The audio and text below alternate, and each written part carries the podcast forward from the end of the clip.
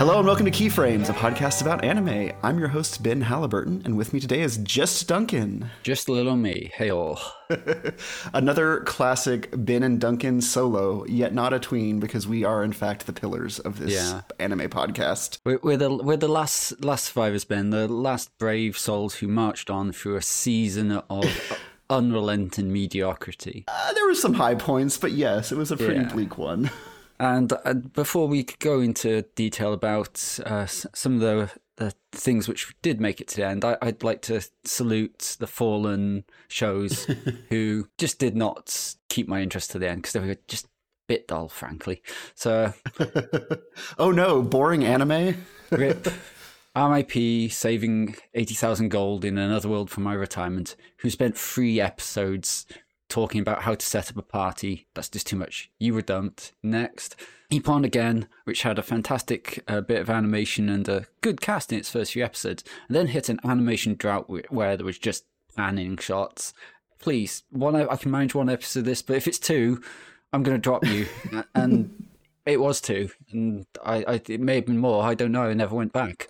Then there was The Fire Hunter, which was a Maruroshi weird post-apocalyptic fantasy show, which I watched just because it's not isekai, it's got a story director, it's got a different art style, and it just kind of fell apart at the seams. It was a very, very messy show. It was one of those where it had a lot to say and a lot of lore, and it seemed to be rushing to cram those into as many episodes as possible.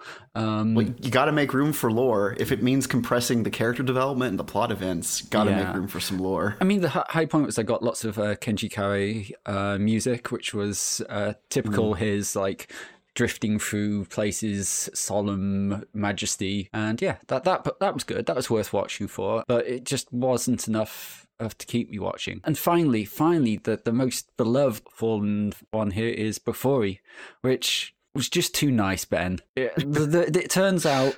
like nice. I do like nice, but it turns out when there is absolutely no threat, that also means there's no drama. Nothing happened apart from people being nice to each other. And it was just like, it's your time to shine. No, it's your time to shine. No, it's your time to shine. No. It turned into a children's show, even more so than anime. No background is. Guy number 23. It's your turn to shine. And I'm afraid that was it. It was your time to shine somewhere else. Yeah. And sadly, that means... We now move on to the first show we're going to talk about, which is one you seem to dearly wish you could have dropped. Well, see, that's the thing. I mean, we're going to talk about Trigun Stampede. For some people, the crowning jewel of the winter 2023 anime season. I would like to tell our listeners one thing before Ben starts, is that through our discussion of this, I've noticed a shift in Ben's language around it. When we started talking about the show, it was Trigun. Now it's just Stampede. Ben will not use the word Trigun to describe the show in chat. I got tired of calling the 1998 anime the original anime. And then, okay, so... longtime listeners of this podcast know that Trigun was my first anime that I watched knowing it was an anime, and I really can't think of a better way to get me interested in anime. I mean, of course, showing a 17-year-old boy any action, seinen, sci-fi anime is going to draw him in. But specifically, like, Vash's pacifism, the fact that we built this entire show around a character who refused to kill, and the show was built around understanding not only what sort of a person would choose to be a pacifist, but what sort of a being would it take to be a pacifist on this like planet full of fuckers who just love to kill and fight. And discovering that like that was the kind of stories that anime could tell was what really drew me in and made it sort of become a hobby for me. And so, like, don't get me wrong. I wanted to like Trigun Stampede a lot. I was grumpy about the CG art, but I knew that, you know, Orange was a well-respected studio. I was really worried about what Yasuhiro Naitao, the creator of the manga upon which both anime are based, how he said that they were going to make it a more Marvel story. And boy, howdy they did, but I was ready for it. And it just like, and even in the first few episodes, again, y'all know me, I'm a complainer, but I was really open to the idea that we would know who Vash and Knives are from the very beginning, and it would be a show more focused on this clash between antithetical ideals, two super human beings trying to reconcile absolute pacifism with absolute genocide.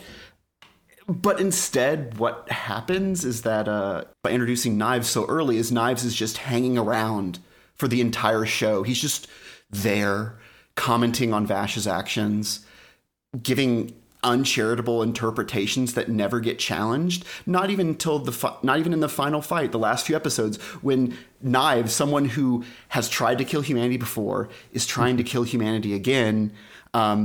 Is trying to overwrite his brother's personality to turn him into an object that he can use to impregnate every plant on the planet to create a new race of super beings that will wipe out humanity. Like he lays out his plan. The show gives so much room for us to understand why Knives wants to kill all of humanity. And then literally Vash is like, I don't know. I just feel like it's good not to hurt people. Yeah. And Knives says, it took you 100 years to figure that out. And it's just, I can go into the smaller stuff. I can go into Roberto De Niro being an utterly obnoxious font of exposition. I can get into how after the first episode, Vash does not make a meaningful decision by himself. It's either Wolfwood or Knives or even Meryl actually making the important choices. I can go into like the flaws of storytelling, but like it just, there's no point because it's such a disaster. And the episodes themselves are well made and beautiful. I think there are too many chases. I think there's not enough like cool dialogue. I think there's way too much lore and not enough characters. But like that feels irrelevant to me. It's a show that has no thematic or moral core, and I really didn't want to hate it, but I do. I absolutely despise it. Please take over for me, Duncan.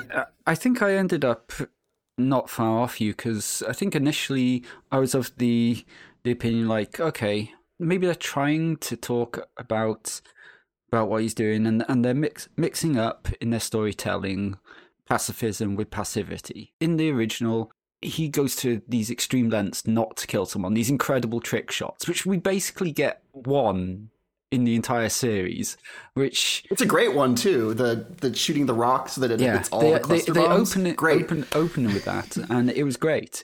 And unfortunately, that tricked us, making us think, oh, maybe they've just forgot about that. But no, they hadn't forgot about it. It wasn't a mistake. It was a decision. It was a decision that the heart of Vash isn't pacifism. It's like literally running away. One of the incredible things about, I think, the original Trigun, and to a lesser extent the manga, and like, granted, I'm not a huge manga fan. I don't think Naitao really knows what's great about Trigun that the anime captures. It's much more, his manga is much more epic. It's much more concerned with Vash as this vessel for suffering. And the impressive thing is almost his Christ-like ability to just soak up punishment, as opposed to his ability to proactively, like to make pacifism an active choice, where he is not going to simply try to minimize other people's actions. He will proactively counter everybody, even in the early episodes of the anime where he's flicking rocks and coins to deflect bullets so that no one gets shot in a vital area. And yeah, that's ridiculous. It's kind of stupid. It's like, as much as I can complain about Vash becoming a giant tree and then the tree getting shrunken down into a glowing purple marvel cube, like they're about the same level of silliness, but one is in pursuit of like telling us who Vash is as a person. And I have no idea who Vash is in Trigun Stampede. I think the original plays into that silliness. It knows that it's absurd, like that he is going to, like that absurdity is the key. It's going, it would be so easy not to do this. Like, he's going to such ridiculously absurd lengths to make these things not happen, to make everyone walk out of this situation. And the body count is considerably higher in the new one. Yeah. They are just killing people left, right, and center from episode one. And in the original, it's like, what is the price of heroic pacifism, whereas here it seems to take the attitude that heroic pacifism is impossible. It's a mistake. It's every single character tells him that he's making a foolish choice, and we never hear the other side of that. Not even from Vash. He can't explain. And in fact, we're told by several characters that that it's guilt and cowardice that makes him a pacifist. That it's not because he made a decision or because that he's trying to honor his mother figure by carrying forward her ideals. And like, it's tragic, sure, in both anime. It's tragic in the original one because she's given him an impossible task, and by the mercies of late 90s anime, they have 26 episodes to explore this sad, quixotic character that Vash is, even though he's extremely funny. And man, is the old anime funnier than the new one, as someone who watched the first 8 episodes before this podcast. Like, I'm sure I'm going to be told that I can't move past the original anime, but I don't think the anime itself, the new anime, Stampede, can move past it either. Like, we end the anime setting up basically the set of circumstances that the original anime and the manga begin at. It constantly is borrowing images and plot beats and remixing. There's a sand steamer that's out of control again. There's Mona of the Gale shows up, and God, we spend so much time on his weird, like, genetic experiment backstory just for Vash to refuse to kill him, and then Wolfwood rolls up and murders him anyway. Sorry, Vash, you thought you made a decision. You're wrong. Wolfwood's the main character now. I just... When you choose to make an action anime with a pacifist protagonist, whether it's Trigun, whether it's Like Horus Recoil, or Rurouni Kenshin, or Nausicaa, you're making a statement, and the statement has to be more than, wow, this guy is playing on hard mode. And what are we supposed to make of Vash in Trigun Stampede? No one he's helped is happy that he's helped them. None of his major decisions are his own. Knives repeatedly overrides both his physical agency and his moral understanding of his actions. When he's bid repeatedly in the final episodes to defend himself, he can't. Like, the best he can do is like, hey, some people were nice to me. Please don't murder all of humanity. How is this meaningfully different from just a regular character who is not a pacifist? What are we supposed to learn about the extremities of our moral choices from this anime? I'm asking a lot, because I think the manga and the original anime tackle it mightily, and I think they threw that all out to like give us a much more detailed plot that Knives has. And I don't care what the details of Knives' genocide are. I just don't. It's not important to him. The important thing is that Knives thinks we should kill all humans, and Vash thinks we should kill no humans. And that's the meaningful conflict, not is pacifism viable on a deep space future planet gun action world? I don't know. I'm getting mad. I didn't mean to get mad on this. You've got this moment in the final sort of chase scene between Knives and Vash, where Vash has grown his own angel wing, and they're flying through the city chasing each other. And he's like, run away, people, run away. Don't shoot at me, run away. And it's like, and they're all there, oh no, we don't believe him, we're going to shoot. And then Knives comes down and cuts them all up. In any show where the fact that he just sits by...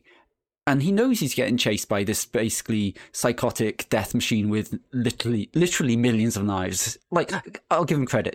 Going and making millions of knives name literal. Top job, that, guys. I have opinions about that I'm not going to share. I'm not going to be the negative Nancy on this podcast, I swear. Ben, they're allowed it just for the visual, for the shiny visuals in the first couple of episodes. Like, it's the closest thing to a joke that the show has. It's such a humorless... anime. I don't think I laughed once during the whole thing, but it's just like, instead of taking any sort of action to defend people, he screams at them and they get slaughtered, and he must know that's going to happen. I mean, that scene is literally, it's borrowed from both the manga and the anime, but the original anime, Vash is trying to get people to leave the town because it's going to get destroyed. And he's like, I'm the awful Vash the Stampede, and I've chosen to blow up this town, so y'all better leave, run away, and don't come back here because it's going to be a crater in a few hours. And like, The idea that like Vash is more than just a helpless victim of circumstance, where he just has like his own personal Satan following him around, ruining his shit, stealing plants and letting him get blamed for them. There's no choice. Vash makes so few choices. All he can do is just say, hey, please do this. Or when like Knives is like overriding his personality to turn him into a big tree.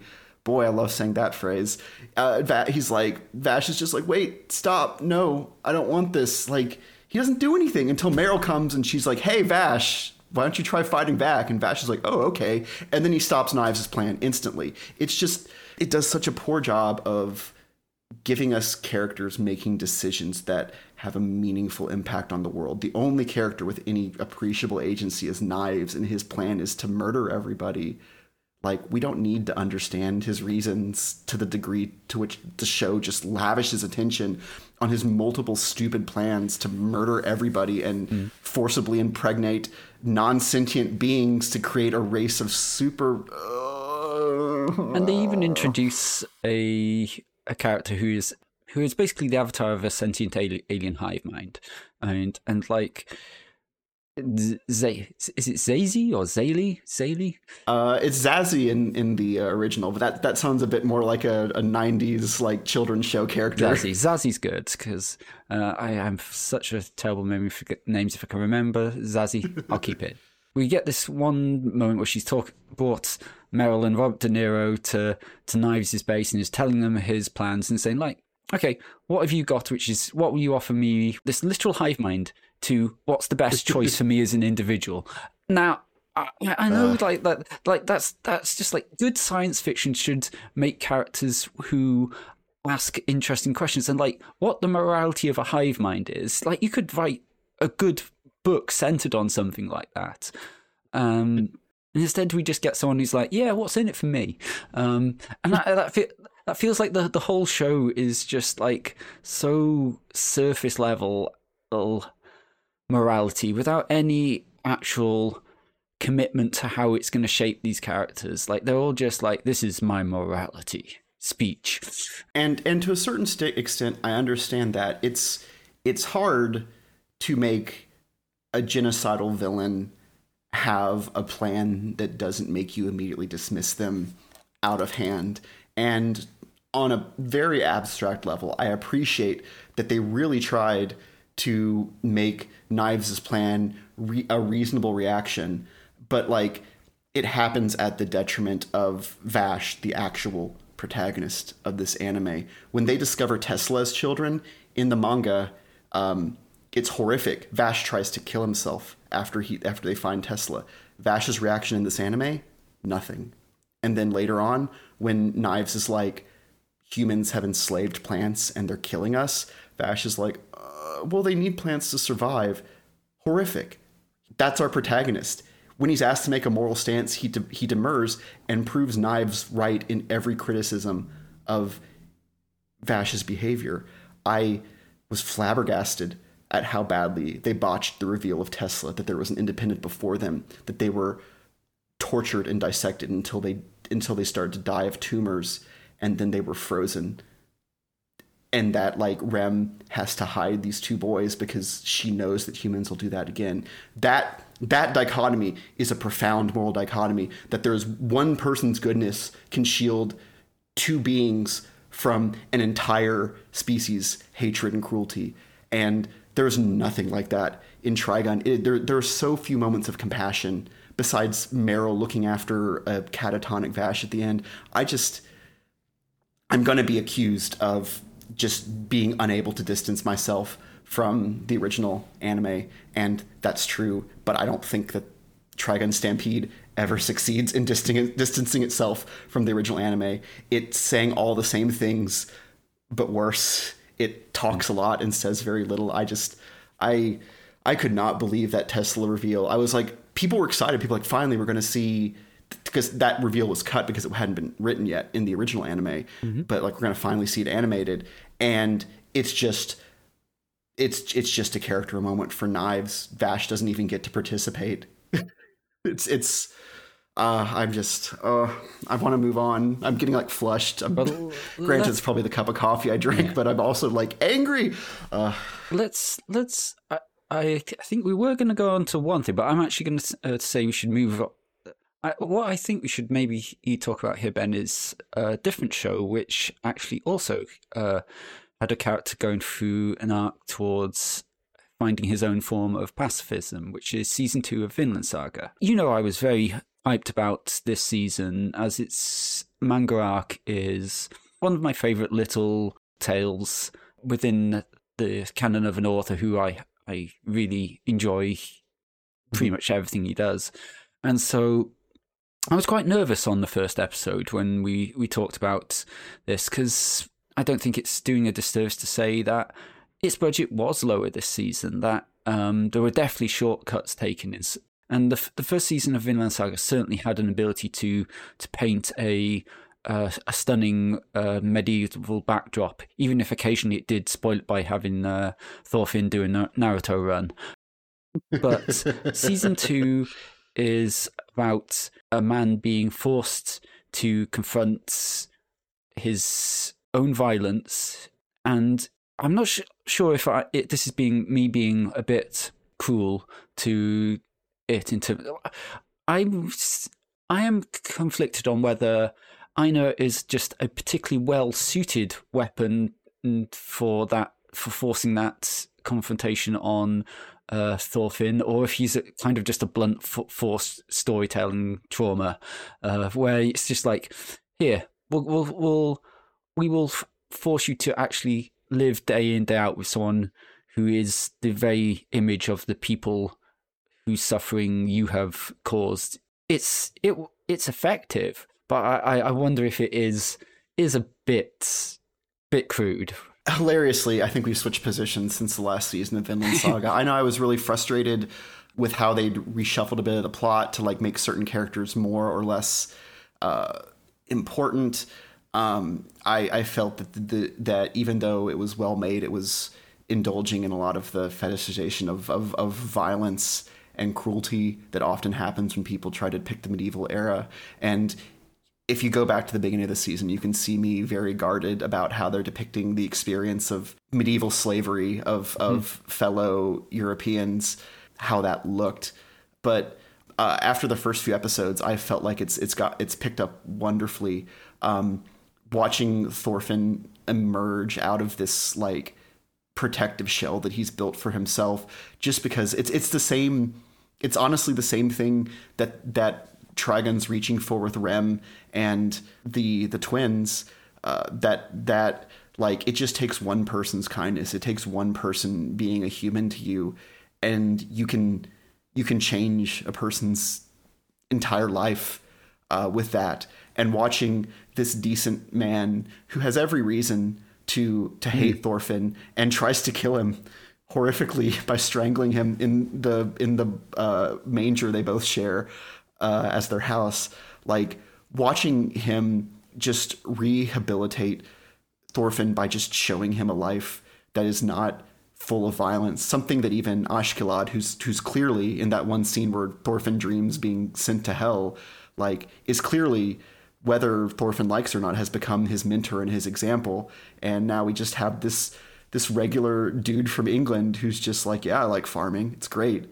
I miss my family. They're all dead thanks to people like you. And yet they find a friendship, and like watching friendship, watching culture be built. When we zoom out to the farm that Thorfinn's working on, watching the different generations of this family, the father, the grandfather saying what use does a man have for more land than he can defend? And then the father just wants to like grow food and be prosperous. And then both of his sons are just violent dickwads, because like you watch these values get stripped away generation by generation.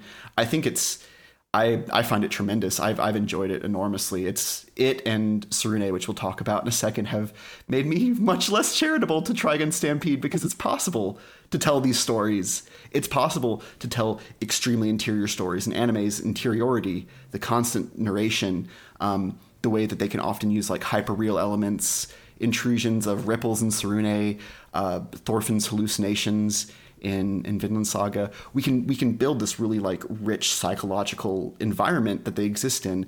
And I've really enjoyed, and watching Canute, who is a lesser element, building up to like ruining Kettle's farm. Like he's got, like you can tell he's gonna confiscate these lands and destroy a prosperous man who cares for his slaves. I mean, I know, slave master of the year, but still, like, I think Kettle and his family are just like amazing characters, is because you get this man who's, as you say, he's the first generation who has just existed to sort of perpetuate his local status quo. His father worked to get the farm to the state where he is, and now Kettle is just about growing as much as he can. As you say, he shows kindness to his slaves, but it's a selective kindness. It's a kindness which benefits him.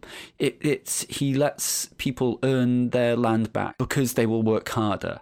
But when there's a female slave he takes a liking to, she doesn't get a chance of finding her freedom. And we also see that a lot of his mercy comes from cowardice, and that they even briefly show like the difficulty of being a kind and gentle man in Norse society means that you disqualify yourself from authority for that. And so like watching him give a merciful judgment to thieves who've stolen from him, it's because he doesn't want to hurt someone, and has to frame it in like the power structures of the time. I think it's not just that there are good masters and bad masters. It's not that the older generations are right and the younger generations are wrong. It's just, it's the way these values mutate over time as wealth and power, trickle down, accumulate in the hands of a few people. I know I was kind of a mixed bag on the first season, but it's to the point that I don't even like. It'd be nice if we got to the 12 episodes. We're recording this a little bit early because of scheduling complaints, which is why we can't finish Tsurune or the first core of Vinland Saga. But like, I don't need to. I know where this show is going, and it's shown me a very firm hand after the first couple episodes. I'm very happy with it. I was kind of dreading more Vinland Saga because I'm tired of emo Thorfinn, but we don't have emo Thorfinn. Indeed. We have like burnt out 30-something Thorfinn. He literally grows out of it. Like yeah, he grows out of his emo phase. Let's talk now about a show which has grown into its neon phase, which is Yurusei Yatsura. I think coming into this second core of it was like, well, this kind of seems okay. It's very pretty, lots of neon pastel colors, and that's about it. He seems to be introducing a new character every single week, Ben. Like, when's this going to stop? How big is its cast? How big is it? What? That's too many people. And then it's they still haven't introduced a lot of them also. So. But it does seem to have pulled back a little bit from that. And we're getting to the stage where I am actually looking forward to episodes. Yeah, I think that early on I really struggled because I think that Ben's stuck in the past with the original anime that's being remade. But like there's like a leisurely almost slice of life pacing to the original series because they have 196 episodes of time. They don't need to hurry through any plot. And I think that the remake was really struggling from trying to like rush through all these character introductions to get to that same place of, I wouldn't say stasis, but I guess like balance, just like a nice, like easy field of characters to enjoy. And to their credit, I think they've reached it. I still think I like the OG better because I think it just is so thoroughly of the 80s that the 80s pastiche that is the modern show just can't quite reach it there. I understand everyone's saying that Lum's hair is better in the new one, and I agree. But like, I've never been an art first kind of guy. But no, I'm the same way. I don't necessarily look forward to an episode, but I'm always happy to watch one, and I always end up enjoying myself more than I expected. And yeah, I don't think it will. It'll supplant the original only for people who haven't watched the original, I think. But that's fine. That's the way of life. And like, yeah, I think it's matured into a perfectly worthy remake in sharp contrast to Trigun Stampede, the gold standard for disappointing remakes, apparently. One of our points in the first season was I think Andy brought up was like, this is a really scumbag main character, and it's really hard to ever root for him in any of the stories it tells. But we've actually had some stories where he isn't, where the supporting cast is established enough that they can go have a tale about an extremely passive-aggressive sister or a extremely... How do you describe the tomboy? Everyone's some kind of dairy, 100%. Yeah. Oh yeah, the female otakonoko is, I think, what we have going on here. Speaking of things that belong in the 80s, but yeah, no, I agree the same way. We call it the Monogatari series effect, where once you've introduced a wonderful cast of female characters, you can dispense with the head of the harem and just have a woman-led comedy. It's kind of weird to have to jump through that hoop, but once we get there, I'm fine. I think they're all funny. Like, I think when Lum hangs out with her like childhood friends, and like they just had this like awful toxic friend group that's very relatable. Yeah. Like the hot-headed one, the manipulative one, the good kid who's actually the instigator, that sort of thing. These are good characters, and they're rich, and I think that's what Rumiko Takahashi is kind of known for, is these like gag characters who are actually like surprisingly real people. And I can complain all day about how it's much more effective to have Ataru occasionally act kindly towards Lum when it happens once every 40 episodes instead of once every couple of episodes. But nevertheless, it's the same dynamic. Tempts us to believe that Ataru might be a good person when he very manifestly isn't. Yeah. So he's part of the comedy. He's very, very clearly a scumbag. Speaking of scumbags, shall we now transition to Andy, who is in a secret location on his way out of the country. And he has to go into hiding because it turns out he liked Onimai, so he has to be on the run.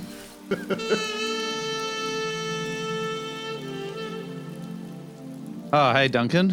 Glad that you could meet me in my little bunker whilst I've been hunkering down for my Japan trip. Yeah, and it's a bit shady in here, Andy. I'm not sure about this dim light and these rows and rows of dodgily thumbed through mango on the walls. Well, I mean, you got to do something whilst waiting for the police to stop investigating you for your anime choices of this season, which I have to say, Onimai is annoyingly quite good, I think, is my overall take. I mean, the thing is, Andy, like, you say that, but I think anyone... There's always, with any media, the thing that you should never judge a book by its cover. But when its cover says lolicon shower scenes, I think it's perfectly legitimate to yeet that book right out of the picture. Yeah, that said... Yeah. I think you have largely been right in your initial assessment. Yeah, I mean, I think my initial assessment was it's going to go through like 4 episodes of pretty horny like shit, and then it's going to settle down somehow, and I think it's going to be pretty good.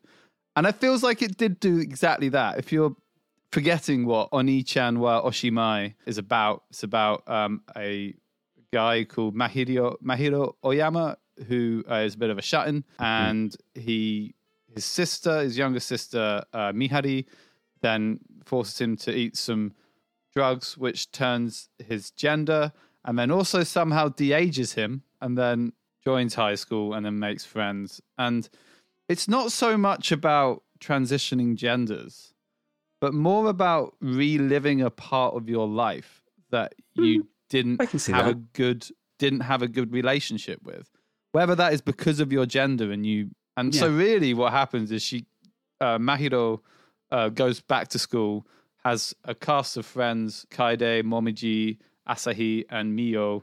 It's a good little supporting cast. It's a really good supporting cast. And it's fun because, especially with Momiji, because Momiji dresses very boyishly, always wears like jeans and shorts, and really wishes... she was more male or masculine. Something I realised when I was like just doing my character notes on the three of them is that they all don't conform in one way. Like Momiji is, as you say, she dresses as a tomboy, but she still acts quite girly. She wears Asahi is very much a tomboy in action. Later in this podcast, we'll talk about Tomo-chan, and she is very similarly like high energy, running around doing sporty stuff. Mm-hmm. And finally, you've got Mio, who we find out later in the series, she's interested in girls rather than boys. Like that little moment was handled relatively well. It was low key, but it was like, yeah, that's fine.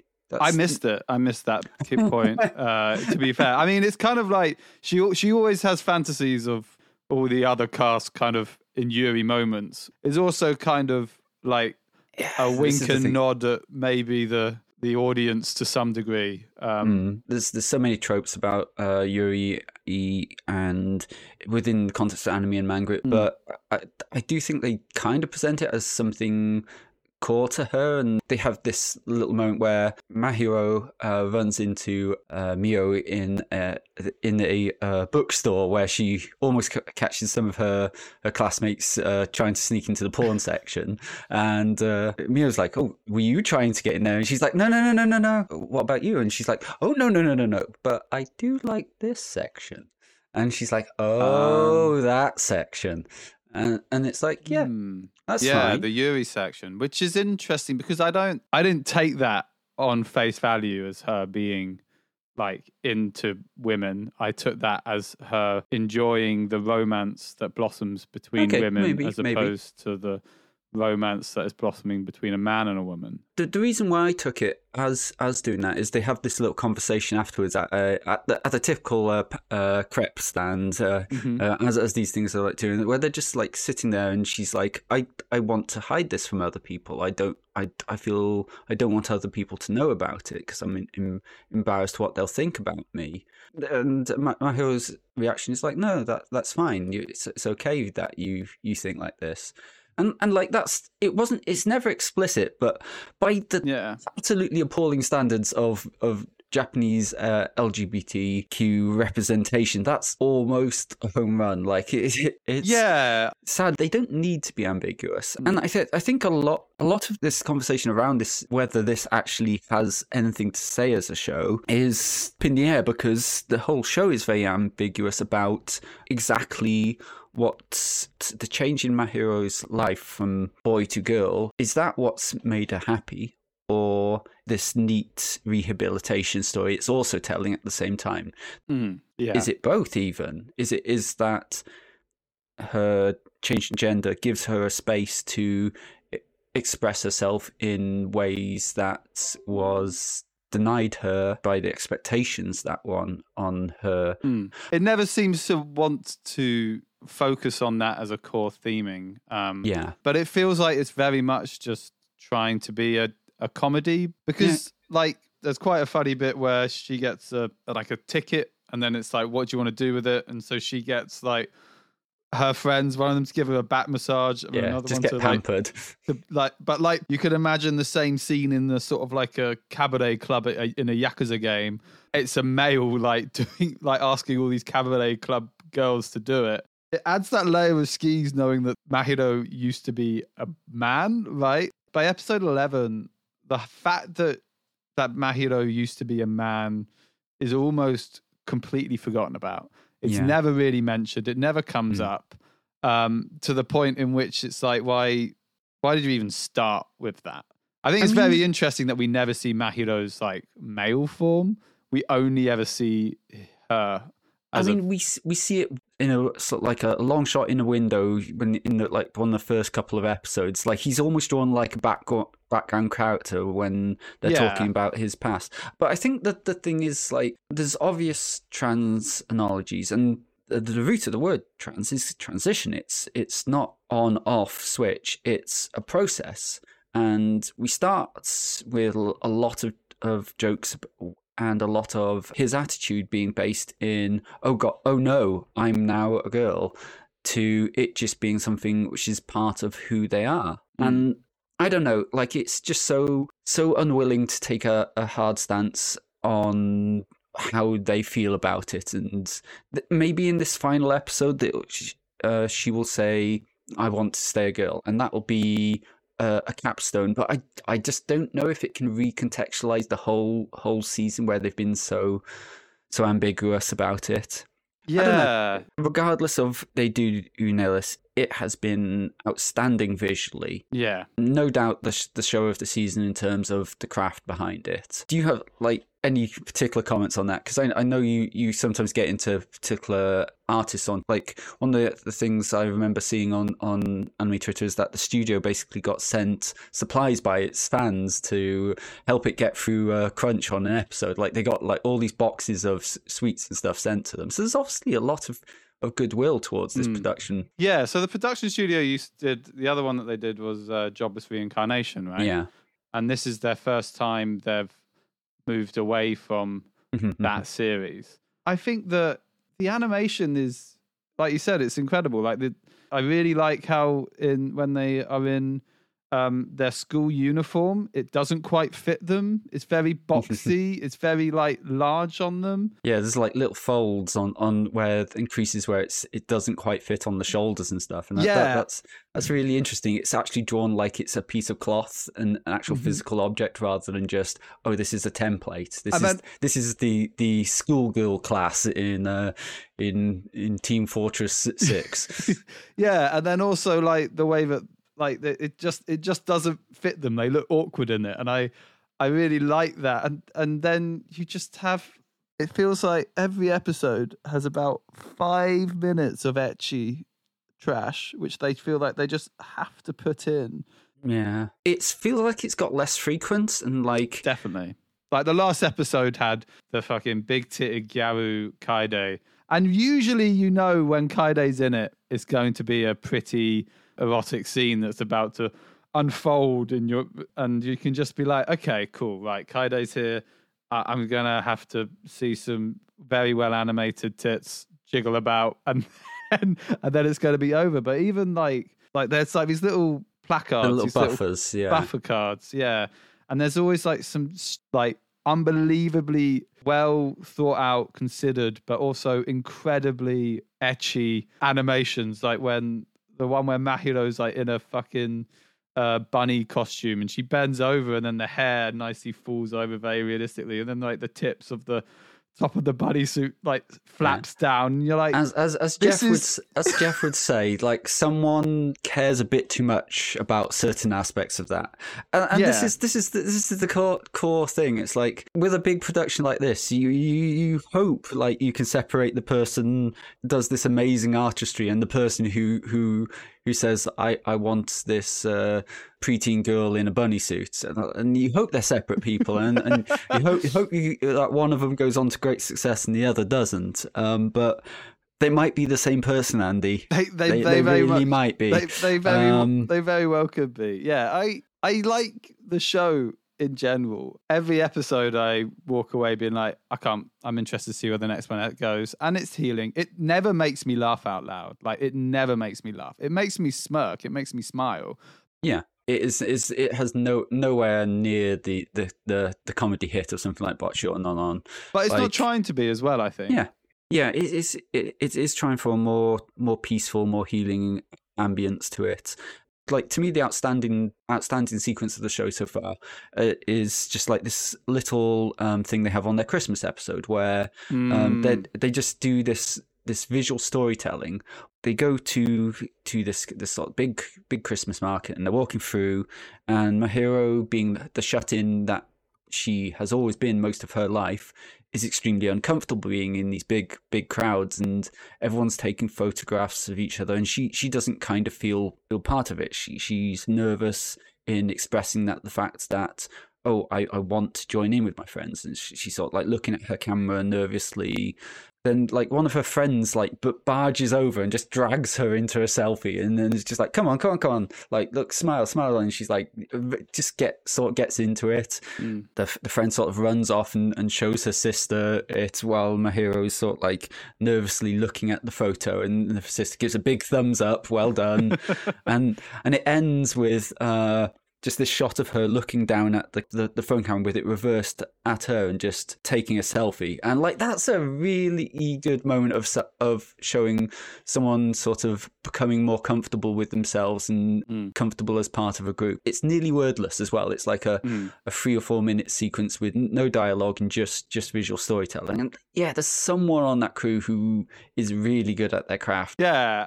And just to focus back on that bit where she takes a selfie, it's like, it's not a steady camera. So you've got a shaky camera, then you've got a shaky phone, and then the phone is then reflecting herself in the phone, but then that is also moving in opposition to the way the phone is shaking. It's like you said, like a lot of craft and effort has gone into making that shot look incredible.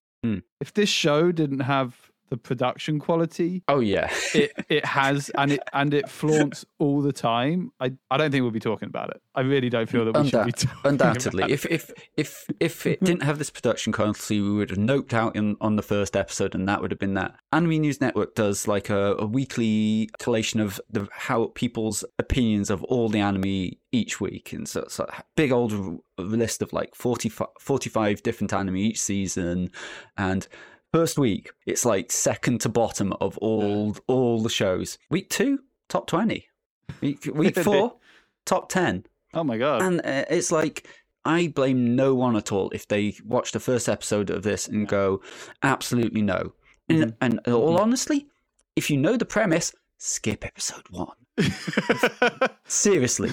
Yeah. All you need to know is they're a neat, they get gender swapped by their sister, and after that, it gets on with being a slice of life show. Yeah, I feel that also that is a public rating, that everyone would have watched the first episode, noped out, and then the people who actually stuck with it would have rated it higher and higher as it reduces the skeeve and then increases the wholesomeness. It's understandably a polarizing show, and I feel that ultimately I enjoyed it, but I would never recommend it to anyone. Yeah. If this sounds like your thing, and you're versed enough in anime to be able to put up with the appropriate sort of early 2000s skeeve, I'd say give it a go. Yeah. The final thing I'd just like to say is if anyone wants to find maybe some better trans representation amongst the anime, most notably one I can't personally speak for, but which I know John loved, Wandering Sun. Yeah.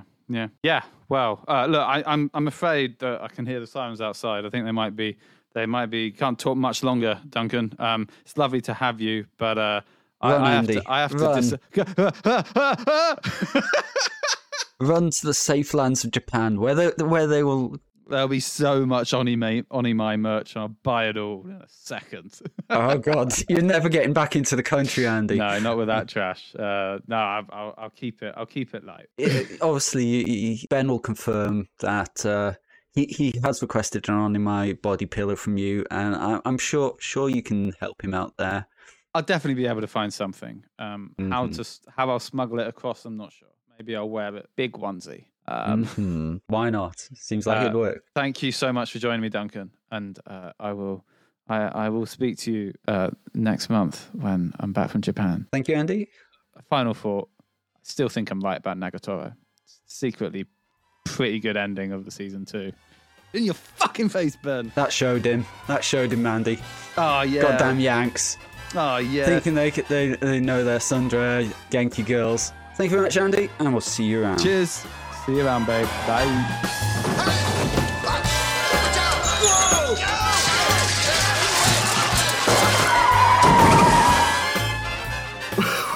Well, to be fair, I do not remember this bet, but I am willing to concede that I'm always wrong when it comes to teasing bully romance stories.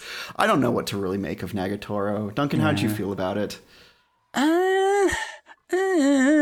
I mean, that's like, asking me to feel something about Nagatoro is a mighty task, man. Because like this is extremely broad but shallow humor. Like, and there's nothing wrong with that. It's a gag show. It's a gag romance. It's a com-rom. I don't know. Like, Nagatoro is definitely the comedy to Senpai's romance, I think. Like, there's definitely one part of this in the lead over the other. Once again, a comedy benefiting by bringing in a few more good characters to allow the main two not just to constantly do the same joke. And I think that's honestly the secret to a good rom-com. Just get the main couple out the heck out of there and just have a reasonable supporting cast to take up the weight. This season, Duncan wants to fire all the main characters of all the shows he's watching and just focus on the side characters. It's true. But fire Beaufrey Girl. Just have random guy number 26 be the main character. That's when you go too far, Ben. That's before his side character's gone mad. I think like many years ago, I actually read when Nagatoro was like first becoming known on the internet. I remember reading a scan of the manga, and I think it got roughly to this point. And it's kind of nice to actually see how over time they've actually decided it's that Senpai is not just set Senpai, and they will give him a name. He actually does have some agency of his own and stops wearing these glasses and starts apparently becoming more attractive to other ladies because of that. Yeah, it's... I mean, I am at heart a romantic. I know it's hard to tell from the discussion of the previous several anime, but I'd like to see a couple get together. I think that of all the relationships I've seen in the teasing bully subgenre, I think that Nagatoro and Senpai are pretty well matched. I like that Senpai starts being more proactive. Ben's theme is proactive main characters for this season. But man, just the way they stop short of like any sort of payoff, like they have a hug, that's the payoff for the whole season, for Senpai getting his New Year's fortune told, and they're like, don't be passive or you'll lose, and he like tries to be active, and we still have about the same pacing as your average rom-com. And yeah, I like Senpai's Senpai, Big Titty Senpai, and his Kohai, her little sister, Big Titty Kohai. And I like the delinquents. I think they're funny. I think the fact that like Yoshi, the one who's just an idiot who just repeats what everyone else is saying, is the one who's like, no, we shouldn't interfere with Nagatoro and Senpai, otherwise we're cockblockers.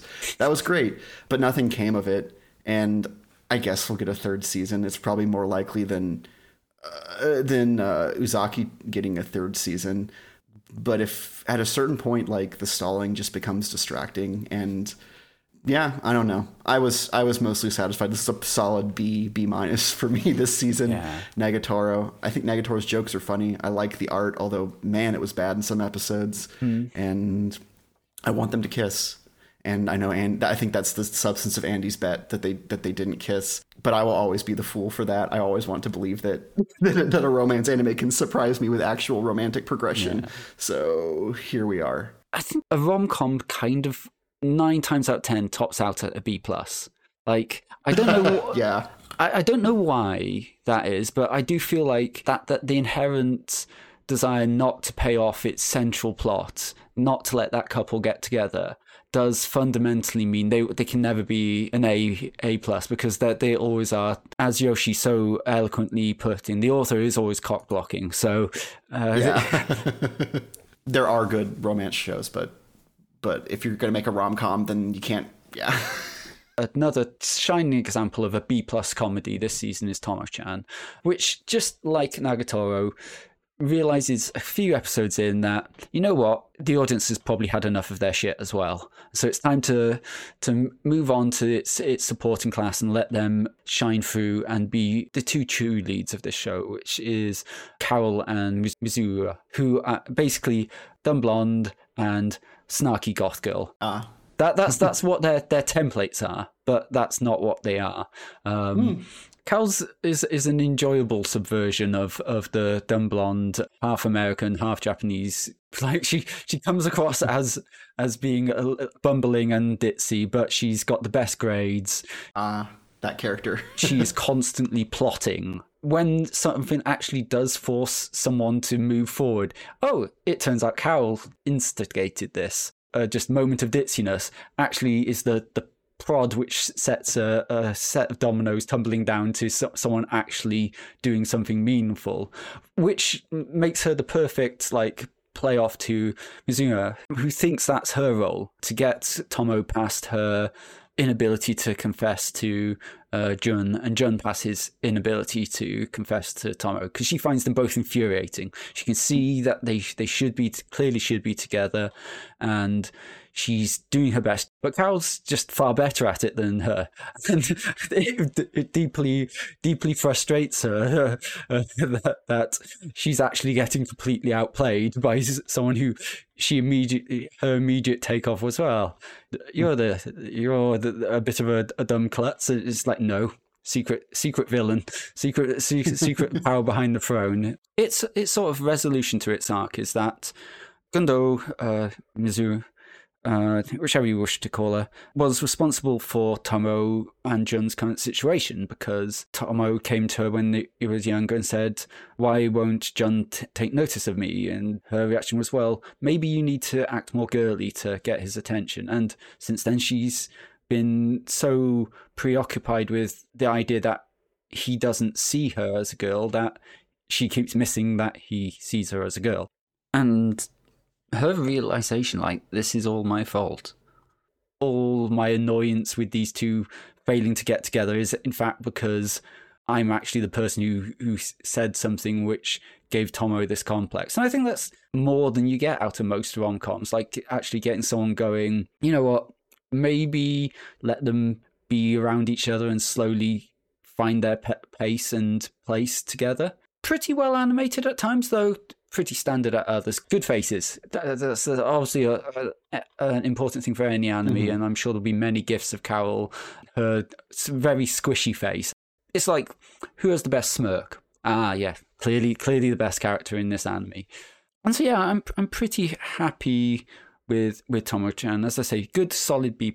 I know Jeff enjoyed it as well, and Andy, he said it was one of the shows which kept making him laugh, and it kept making me laugh as well, much to my surprise. Well, it's good to hear. I know that you had a lot of trepidation when you started, so I think the thing is with Tomo-chan, we don't necessarily get a resolution to their relationship, but relationships that don't necessarily have resolutions, they have beginnings and they have progress, but that you may not always realize that from watching relationships in anime, because of the glacial place they move on. And there was one show this season where that glacial pace was basically baked in, because if you call your show The Ice Guy and his cool female colleague, you're probably getting the fact that this is two characters who are not the most emotionally expressive. I was interested in this because it is, I can put it has a very airbrushed feel to its art at times. Like, it has just this soft focus around a lot of its shots, and it's quietly beautiful. If you freeze a frame, it could be some of the best key art you can think of, but it never does anything particularly spectacular in motion. The character designs are solid, they're all distinct. It's like little thing is that everyone is that there are descendants of sort of ancient Japanese spirits. Like, he is a descendant from a snowman. There's a girl who is a descendant of a fox. There's another guy who is a descendant of a phoenix. And they all work in this big company. And so it's just the slow relationship of him and his love, Fuyutsuki-san, slowly, glacially even making their way. At the end of the show, it's like, oh, it's we met under the cherry blossoms, and it's cherry blossoms again. And I'm like, motherfuckers, 12 months, goddamn. Like, I know you told me this at the start show, but still, my nickname for this show is Wife Guy, because he absolutely fawns over her. His like trope is like, he's cool on the outside, but inside he's so affectionate, and he gets flushed every time she says something nice to him, whereas she is seemingly cool inside and outside. She refers to herself as stoic, and like I think like that's part of the fantasy it's selling here is like, maybe the handsome guy in the office has a crush on you, and yeah. I don't know if that's the worst thing ever. There's assumptions baked in which are to that premise, which are not necessarily indicative of any sort of sexism in the author, but very indicative of the sexism which exists in just society. Maybe that's harsh on the show. Harsh on society, maybe. Who knows? Maybe not harsh on society. Maybe society deserves it. Society can take it, yeah. It's a very relaxing show to watch because it's got a likable secondary cast, which, as we say, they all need. And yeah, I think if you just want to watch, sit and watch something in the background, like for 20 minutes, end of the day, you could do far worse. Like it will never throw you a particularly bad or cringeworthy scene. It's a solid 6 all the way through, Ben. C+. Well, speaking of slow, but not in a bad way, like you kind of implied, so y'all probably remember me watching Tsurune way back when, the archery anime about the main character having target panic, an actual neurological condition that made him unable to hold his bow until he was ready to release it. I liked it. I found it kind of slow, very interior, very focused on the mental experience, the mental and emotional experience and philosophical experience of participating in archery. The boys were handsome. KyoAni was delivering another winner. Mm-hmm. But overall, I thought it was kind of a fine episode. This next season, which I don't think anyone expected, Tsurune the Linking Shot, at least I didn't expect it until I was like, they're making a movie in another season of what I consider to be like kind of a mid-tier in terms of handsome boys doing cool sports. But the Linking Shot is great. It's about them facing the fact that just because they won the local tournament doesn't mean they're ready for nationals. It's a very, again, philosophical show. Tsurune, the like feel and vibe of releasing the bow is no longer the theme. The theme is Ikigai, which means breath, but also means harmony and oneness. It's about them trying to become more in sync, and they're facing off against a disruptive bad boy team that's kind of held together by spite, and they all shoot very unconventionally in ways that can sometimes rattle their opponents. And having these characters talk and try to grow, having several characters who were just like, we've been friends since childhood, have to like reassess now that they are adults and now that they have differing philosophies and in some cases slightly differing interests.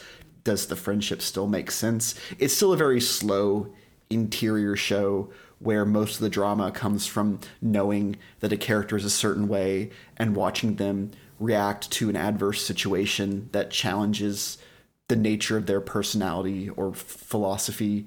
But again, this is something where like I think it made Trigun Stampede look so much less in comparison, just because this is really about why people participate in archery and what sort of moral or intellectual or emotional benefit they get from doing so. When the coach challenges the leader of the bad boy team, they've been trying to rehabilitate him because he's mad that his uncle was denied a chance to learn with the teacher who taught the main character and his friend. When the bad boys talk about how like, oh yeah, well, I've reached the end of my relationship with archery. Like, I don't have anything else to get from it. And he's like, I thought that too. He talks about having made 1,000 shots in a row as like almost a spiritual exercise. And he's like, I thought that would change my relationship to the sport, but it didn't. There's just the 1,001st shot after that. So it's really up to you to decide why you're shooting. You don't have to make up beginnings and endings because this is an ongoing relationship with yourself who you can't get away from. Like, you're stuck with you. That's awesome. That's the kind of writing I want in an anime. And Vinland Saga was great, but this is really my winner of the season, Tsurune the Linking Shot, just because sports anime that really delve into like what kind of person participates in this sport, what they get out of it, How can people with different things they get out of it be on a team together? These are questions that are always interesting to watch anime answer, and I think this is an excellent example of them going for it. And hilariously, there's one more episode to go, but it's doing the thing where like the 12th episode's the finale, and then the 13th episode's just kind of like, oh, here's some like slice of life stuff to decompress. So I'm sure that'll be good. I don't need to. They could release the worst episode of the entire show, and this would still be an A+ show for me. I could not wait to watch it every single week. Where does it sort of land in terms of its focus on the sport versus focus on the cast, between something like Run with the Wind and something like March Comes in Like a Lion, where, I mean, obviously one's a physical sport and the other is a mental sport, but the latter certainly has spends more time on the interiority of the characters than them trying to perfect a technique. Target panic is interesting because that's obviously, as you say, it's a neurological condition. It's something inside him which he's got to work his way through, rather than physical thing he has to build up. And this season, like having you talk about the bad boys being disruptive to them. Is it because of like their... are they making plays which are making people disruptive, or is it their attitude? So there's a lot of things. Like the bad boys, like one of them fires with a slanted bow, which is basically like a dying out technique because no one trains for it anymore, and he's doing that to honor his uncle who wouldn't be taught. They fire like really like they all like go at once to like kind of rattle the other team and makes one of them release early. That's why they really have to like go back towards interior experiences of archery to kind of resist these temptations to shoot poorly, because you're so used to the rhythm of like they release, you release, they release, you release. But like the bad boy team in the prefectural tournament, they like all line, they all like draw, and there's bang, bang, bang, bang, bang, bang, bang, and just watching like even the most steadfast character on the good guy team, quote unquote good guy team, like he gets rattled and he like misses a shot, which he never does, just because like it's not how the game is supposed to be played.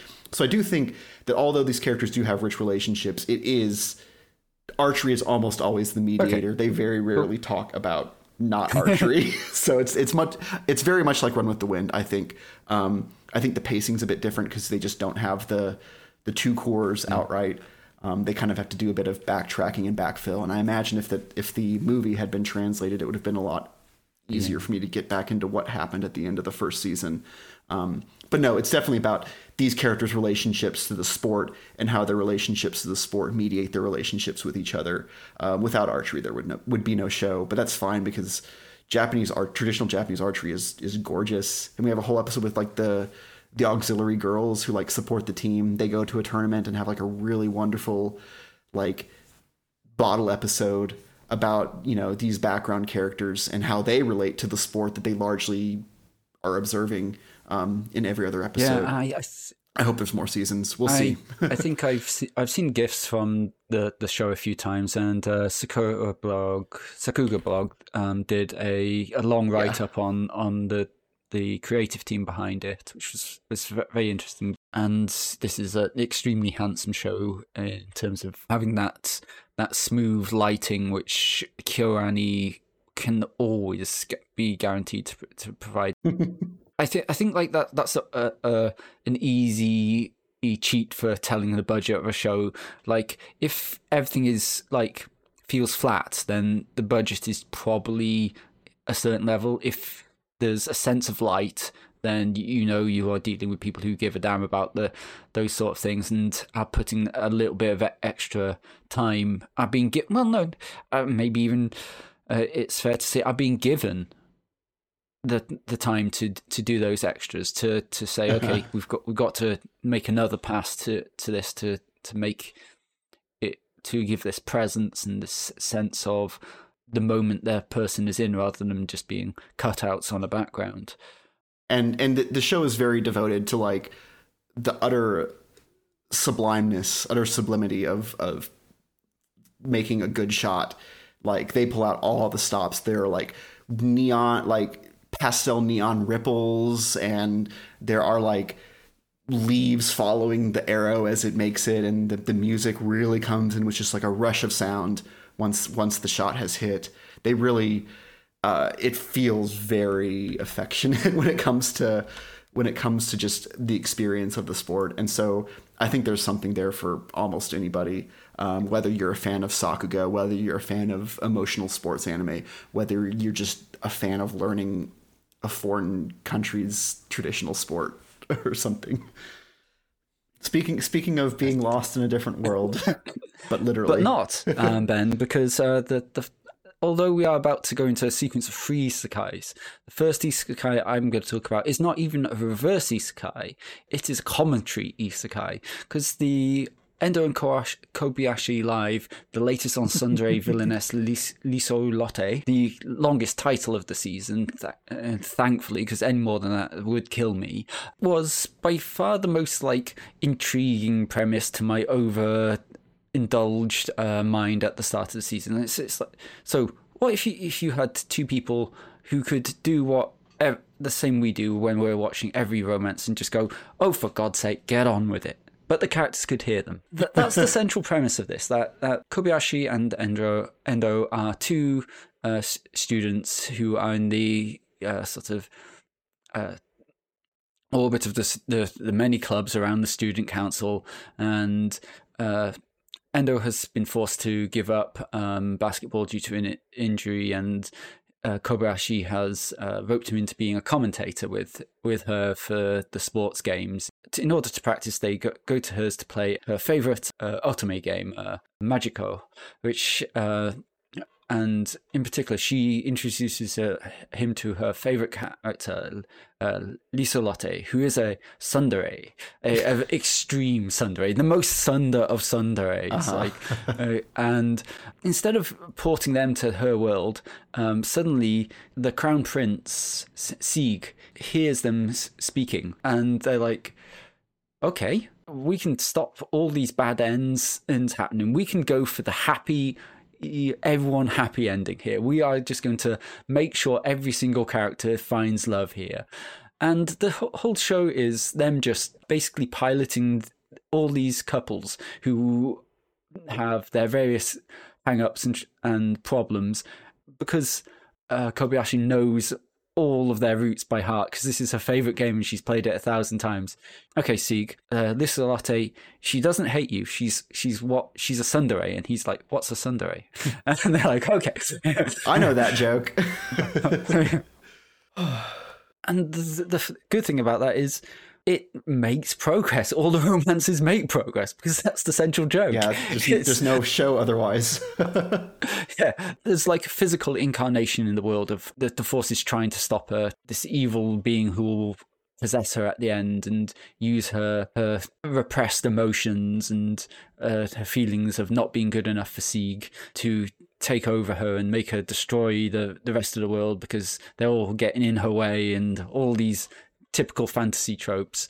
And the way they resolve that is Sieg gets through to her enough that he cares about her, that when the witch tries to take her over, it makes the fatal mistake of saying something bad about him. And that's where they make one of the worst jokes about that I have ever heard. I'm not sure if this is just the English translation, but they try and make a portmanteau of tsundere and totally. They say it's like tsundere pissed off. It's like she's even describing it makes me cringe. And it's just, but in terms of what they have the character do, it's great. It's this manifestation of romantic regret and hatred. It's no, they've actually just told each other how they feel, and now someone saying everyone hates you and he's laughing at you, and she just goes, no, he's not laughing at me.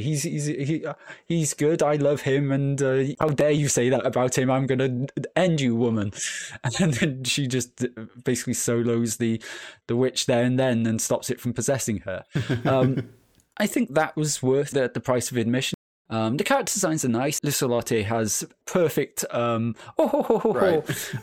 Ojo-sama style curls in her hair, yeah. And yeah, it's she's the perfect design for that. And it ends with it going out back to Endo and Kobayashi and resolving the fact that he is the tsundere in their particular relationship, and him finally confessing, and Lisolotte possessing a doll in their world who go across and help them find romance with each other. And the final scene is Lisolotte and Sieg getting married and kissing the bride. Okay, you've actually gotten them married by and French kissing by the end of the anime. Good job. Like that's progress. We don't see that progress in our actual full romances, and somehow this comedy romance has managed to get not one couple but about three couples was properly happy and together by its end. I think, Ben, however, some shows we feel like they will never end. That maybe they should have ended a long time ago, and that their end has been dragged out. Yeah, the utterly cursed production of Isekai Oji-sen or Uncle from Another World, which we some seasons ago, almost said semesters ago. God, I can't get over this. Seasons ago, we praised the first few episodes for being funny, having great spins on Sega fanboyism and tsundere before tsundere became a codified thing that people would impart to characters. And then it was put on hold, and then a bunch of other episodes aired, but not the final one. And it was on hold for a few more months. And technically Netflix still doesn't have it out, but the final episode is floating around out there if you just accidentally, through no act of criminal complicity, happen to come across it. And I have to say, like, I liked it fine. It's hard to give a decent assessment of the series because I had enforced multi-month breaks between multiple parts of it. And I just don't really have a sense of pacing or momentum. It was nice to get all the characters together and all of them like kind of compare their weird impressions of the uncle. Mabel, the like depressed, rejected, like ice sword girl, continues to be more and more neurotic.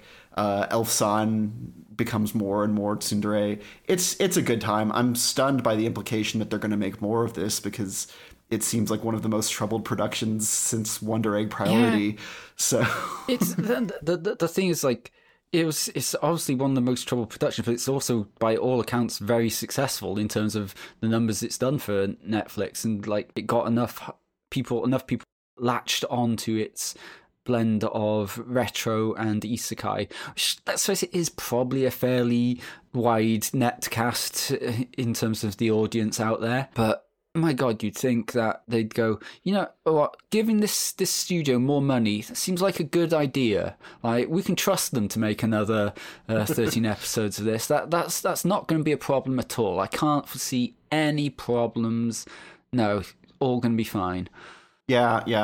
I mean, hopefully they have the experience of the past several seasons has helped them work the kinks out, although I mean, part of that does seem like it's not their fault. Like getting hit with COVID repeatedly is one way. But even without any COVID, would they be able to have finished it in a timely fashion?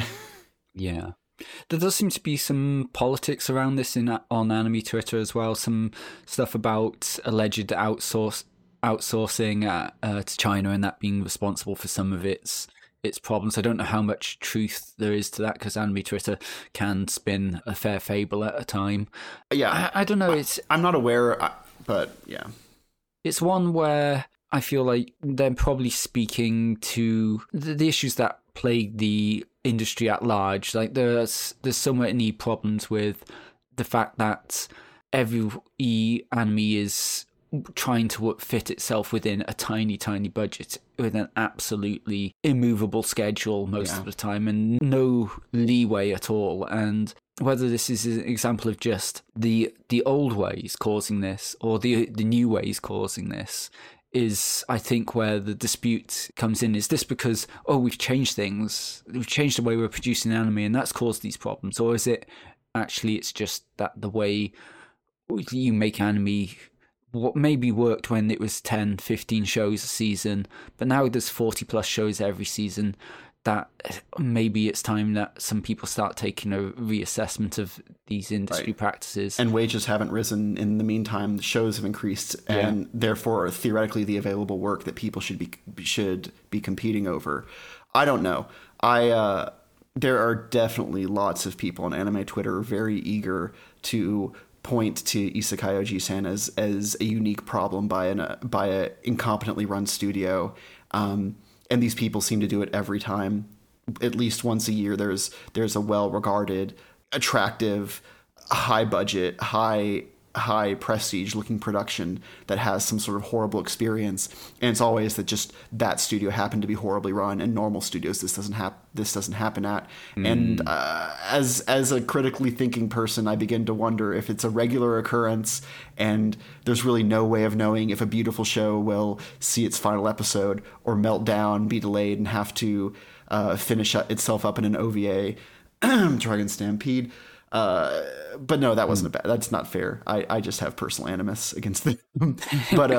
But yeah, you have to, at a certain point, you have to start thinking systemically, whether or not anyone else is willing to acknowledge that, because it does seem to be a problem that we just have these production meltdowns more and more, while like stagnating salaries, abusive conditions, every production having to run to Twitter to find emergency keyframers, because someone worked themselves sick or had to drop out of the production for some reason. It's I'm not willing to opine on that because I can't read Japanese and can't like get it from the horse's mouth. But it does definitely seem like this is a systemic problem being passed off as just poor management for a few studios, which it's possible, but it seems fairly endemic for that to be the case. I don't know. I'm speaking out of my ass. Yeah.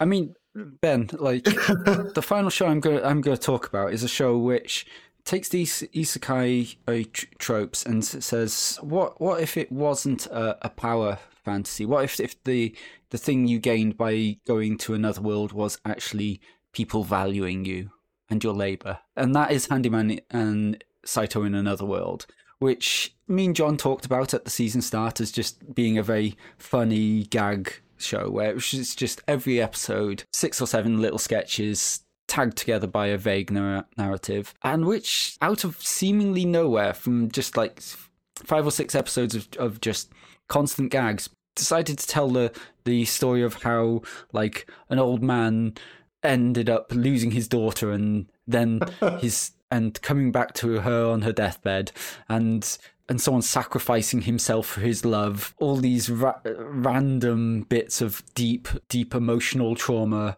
eventually leading to a found family narrative in what had been a something which was happier and making jokes about the fantasy world's unit of measure being an ancient king's penis.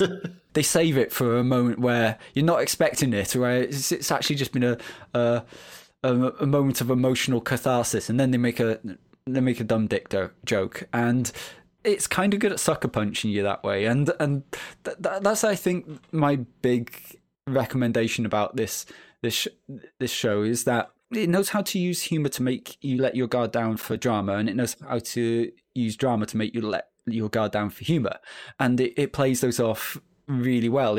You are never quite sure when it's going to shift gear from one to another, and so it lands so often that I have been frankly surprised, because there's no big budget to this, there's no stars, it's just a good solid tale of someone who was basically dispensable in our world and who goes to another world and finds just these basic skills he has get him an in point, and that from there who he is and how he acts are then allowed to shine through. He's allowed to find a community who values him not just for what he can do for them but for who he is, and in isekai being concerned with not superpowers but just a community and a family was a really nice change. And yeah, I feel like we're obviously deep in isekai subversion country, but...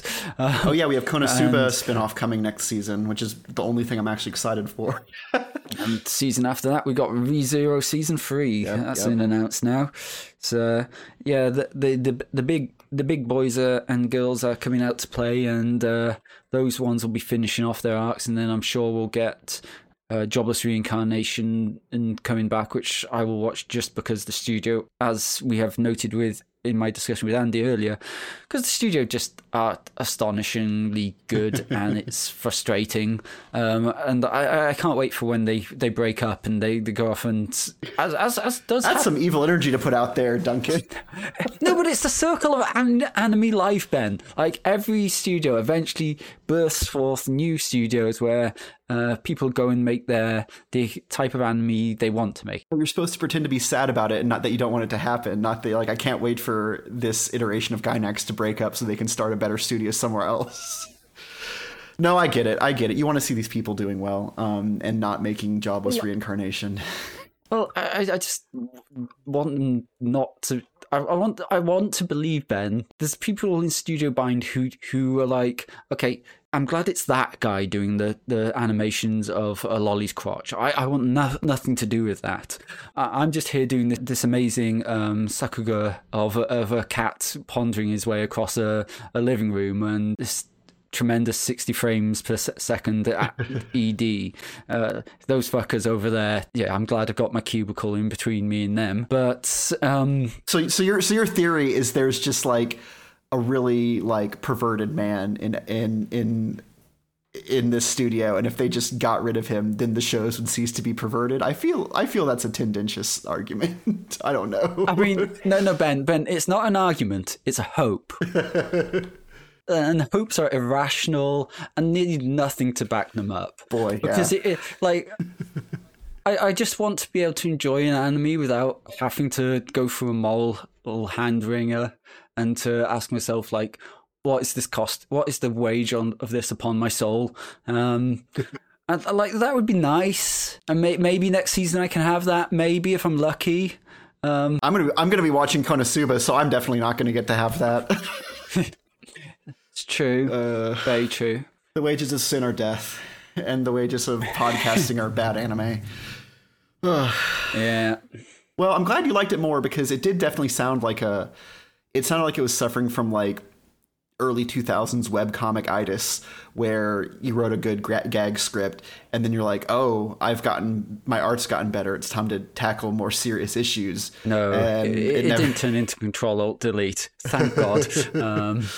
It had like a tragedy, and the way it dealt with it was that the tragedy was doubled down on, because this wizard who basically goes out, he's working too hard. He comes back and he thinks his daughter's just got is a little unwell, and he'll go away on this quest. He'll come back. She'll be fine. Comes back. She's passed away. And he deals with that by doing exactly the same again. He goes out on another quest to try and do it, and meets this demigod who basically says to him, right, clearly what you're not actually looking for here is a way to bring back your daughter. What you're actually looking for is just a way to forget that your guilt. So I'm just going to make you forget that your daughter and your family. Yeah. And that's why this gag granddad, who in the early bit we think is, okay, he can't remember any of his spells. That's because his life and his early stuff was so tied into his family and his daughter. He can't remember any of the stuff which he learned when he was around them. So he's got like big chunks of his memory missing. And they sort of resolve that again with found family. Like, he's found a new family, and that allows him to sort of reconcile himself with his past and no longer hide from the tragedy of that, to accept it, and so regain part of his memory relating to that. It's kind of like a nice way of taking what was a jokey trope about someone and saying this is how it happened, and actually playing it off to some end. Admittedly, it does then go to a plot where a demon dog bites off his penis, and they have to go on a quest to get his penis back. Otherwise, how will they know how long anything is? Indeed, because he had died and they couldn't fully resurrect him without all his body parts. I mean, I told you, Ben, it went to very different ends of a spectrum. And yeah, I think I'm also just feeling like the coffee crash that I took, so I pumped up enough to yell about Trigun Stampede. I mean, yeah. I take your word for it. One of the things that I've definitely noticed with this podcast is like the view from inside is different than the view from outside when you're watching an anime, and you can like try your best sometimes to explain why something is good. And it's hard because a lot of it's just in the gestalt of the whole thing. And I believe you that Isekai Handyman or whatever he's called is Handyman Saito. Yeah. That does happen where like it is a good mix of comedy and drama. I certainly would like more comedy / drama going on in some of the shows I watched this season. Not Vinland Saga or Tsurune, though. Should we call it there? Mm-hmm. Let's call it there. Tune in next month. We'll be doing beginning of the spring 2023 anime season. Got high hopes. It's going to be a bit more exciting than this one. Or maybe it won't. Maybe I'll be mad forever. We can't say. Anyway, rate, review, and subscribe to us on the podcast platform of your choice. Find us on Facebook, search for Keyframes Podcast. Find us on Twitter @KeyframesPod. We're getting some engagement out there, and thank you to everyone who tweets at us. Email us questions, keyframespodcast@gmail.com. If you suggest a topic, we will probably do it, unless it's something fucked up, in which case we probably won't do it, but maybe we will. Who knows? Take that shot. And most of all, tell a friend. Well, not just any friend, Ben. Tell a friend who has had to leave the country because of his questionable anime tastes, and lure them back with more wholesome and KyoAni approved shows, which will enrich their life and make them better people rather than a dirty, dirty scumbag who has to run far, Andy. I do not want to like find like weird reformed Andy who has his hair parted properly and only really enjoys My Hero Academia or something. Nightmarish. Speaking of, well, say goodbye. Goodbye. Bye.